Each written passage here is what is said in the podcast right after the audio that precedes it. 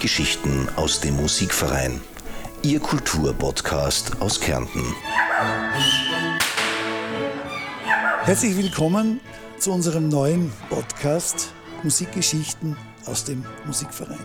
Ich freue mich, dass so viele interessierte Hörerinnen und Hörer unserem Podcast gefolgt sind und wir hoffen natürlich mit diesem Format Lust auf klassische Musik zu machen. Mein Gesprächspartner Helmut Christian und ich, Ernest Hötzl, werden uns heute wieder einem musikalischen Thema widmen. Wir reden heute über Haydn. Haydn? Josef Haydn? Richtig, der Einwand ist vollkommen korrekt. Wir könnten ja auch über Michael Haydn, den jüngeren Bruder, sprechen, der gemeinsam mit Wolfgang Amadeus Mozart am Hof des Salzburger Erzbischofs als Kapellmeister gewidmet hat. Aber nein, wir bleiben heute bei Josef Haydn. Haydn, Mozart und Beethoven werden ja in einen Atemzug genannt als die Vertreter der Wiener Klassik. Aber während Mozart und Beethoven ja ständig auf unseren Konzertprogrammen zu finden sind, ist Haydn eigentlich völlig unterrepräsentiert. Helmut, du bist als umtriebiger Musikkritiker ja ständig in den Konzertsälen äh, unterwegs. Wie oft hörst du Haydn? Ja, er ist in der Tat unterrepräsentiert. Es ist eigentlich erstaunlich, wenn man bedenkt, dass Haydn 104, unter Anführungszeichen, äh, Symphonien geschrieben hat und äh, diese so, so selten aufgeführt werden. Äh, er hat vor allem, er gilt ja als derjenige, der die Symphonien zum krönenden Abschluss gebracht hat, der Wiener Klassik und zur Perfektion.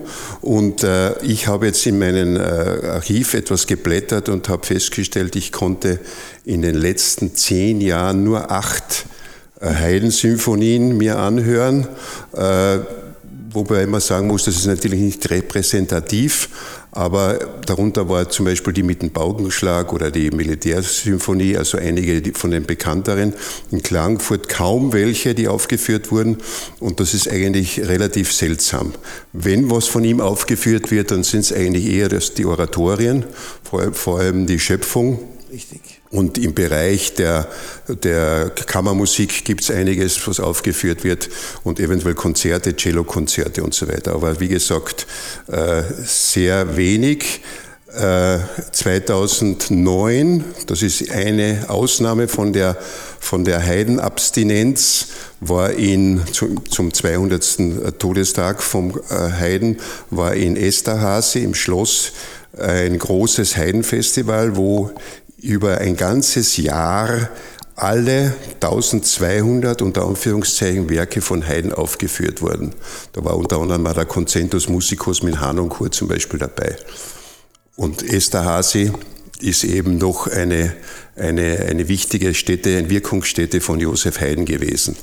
Natürlich, äh, Haydn war ja beim Fürst Nikolaus, dem Prachtliebenden von Esterhazy, angestellt und eigentlich mit einem extremen Knebelvertrag.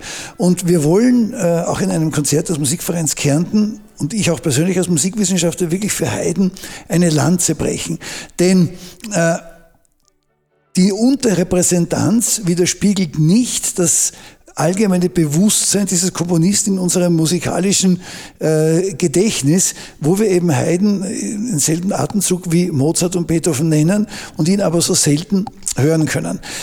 Haydn wirkte bei den Esterhazes in Eisenstadt und bei aller Begeisterung für das Burgenland, Eisenstadt ist ja nicht gerade die größte Metropole dieser Welt. Natürlich sind Jubiläen immer wieder ein Anlass, um Werke von Komponisten zur Aufführung zu bringen, auch von unbekannten Komponisten, dass man einfach äh, diesen Geburtstag zum Anlass nimmt. Und es war richtig, im Heidenjahr 2009 eben äh, sozusagen sein Werk äh, quasi vor den Vorhang zu bitten. Und natürlich ist Eisenstadt als Ort prädestiniert. Aber Helmut, du warst ja im Schloss Esterhazy. Was ist denn das Besondere dieses Aufführungsortes? Das Besondere ist das, dass der Saal nicht nur optisch schön ist, sondern zu einem der akustisch besten Konzertsäle der Welt gilt. Und wenn man da hineingeht, ich habe mehrere äh, Konzerte dort und auch sogar Opern wurden aufgeführt, gehört, äh, hat man immer das Gefühl, der Geist von Haydn weht hier herum Und äh, es wurden auch in diesem Saale von der österreichisch-ungarischen Heidenphilharmonie von Adam Fischer wurden sämtliche Haydn-Symphonien im Laufe mehrerer Jahre aufgenommen. Dabei war Eisenstadt sogar noch die mondänere Residenz der Esterhazys. Sehr viel Zeit hatte er auf Esterhaza zu verbringen. Dort stand auch das Operntheater, für welches er seine zahlreichen Opern geschrieben hat. Esterhazy befindet sich auf der hinteren Seite des Neusiedlersees äh, in Ungarn und dort gibt es eigentlich außer Schilf und Gelsen gar nichts. Und dennoch ist es Haydn gelungen, die Musik von der Barockzeit in die Klassik zu entwickeln.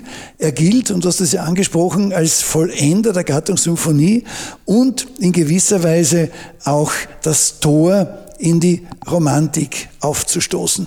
Und wir werden in einem Konzert am 13. Oktober mit den Berliner Symphonikern Haydns letzte Symphonie, die Londoner, äh, zur Aufführung bringen.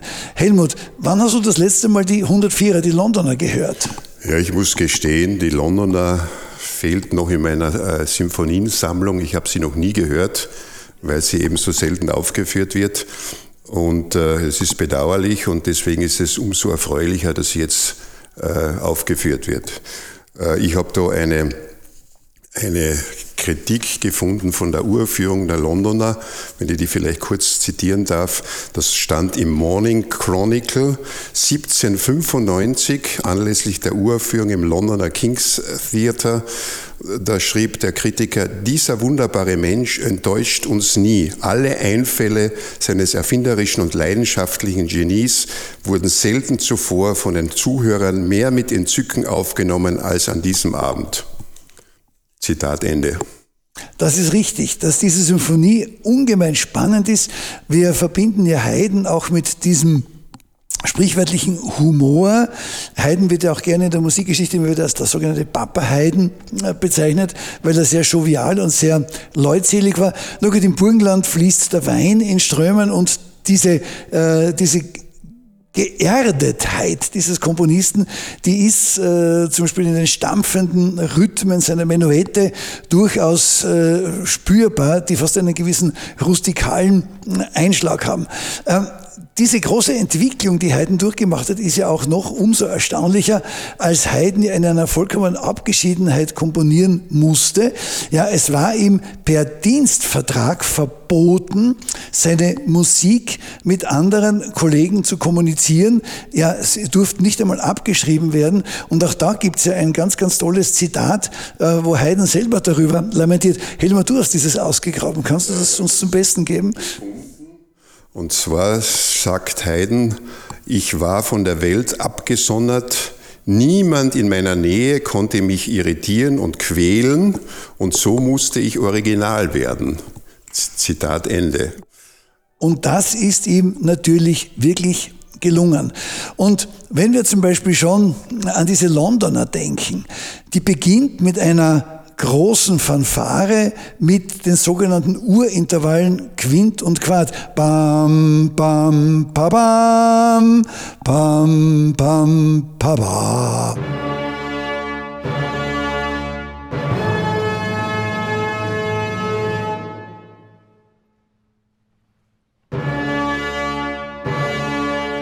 Warum Urintervalle?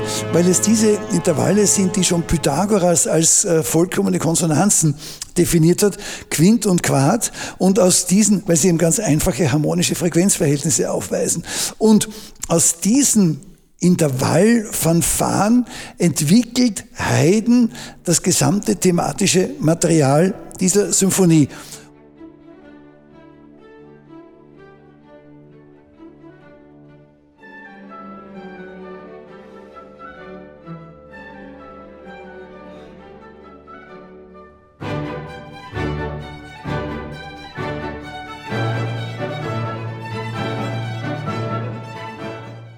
Klassisch als Wertbegriff bedeutet ja so viel wie beispielgebend. Und genau diesem Beispiel folgen unzählige Komponisten. Denken wir an Beethovens Neunte. Tadam, babam, babam, der auch mit diesen Urintervallen beginnt. Oder meinetwegen Bruckner, die vierte bam, bam, babam, auch wo aus dieser Quint heraus sich äh, dieser symphonische Satz entwickelt und letztlich sogar Gustav Mahler in seiner ersten Symphonie war es der Quarte, die da, die da, sich dann das Thema ging heute Morgen übers Feld heraus entwickelt. Also sozusagen alle Komponisten des 19. Jahrhunderts berufen sich direkt oder indirekt auf Kompositionstechniken und harmonische Prinzipien, die bereits bei Josef Haydn äh, äh, vorzufinden sind und die sozusagen die musikgeschichtliche Entwicklung beeinflusst haben. Aus diesem Grund ist es mir ganz, ganz wichtig und ich halte es für sehr wertvoll, Haydn zu spielen, um dies auch ins Bewusstsein zu bringen. Wenn Sie Lust haben, dieses Werk zu hören, kommen Sie in das Konzert des Musikvereins Kärnten, im Konzert aus Klagenfurt am 13. Oktober um 19.30 Uhr ein Konzert mit den Berliner Symphonikern.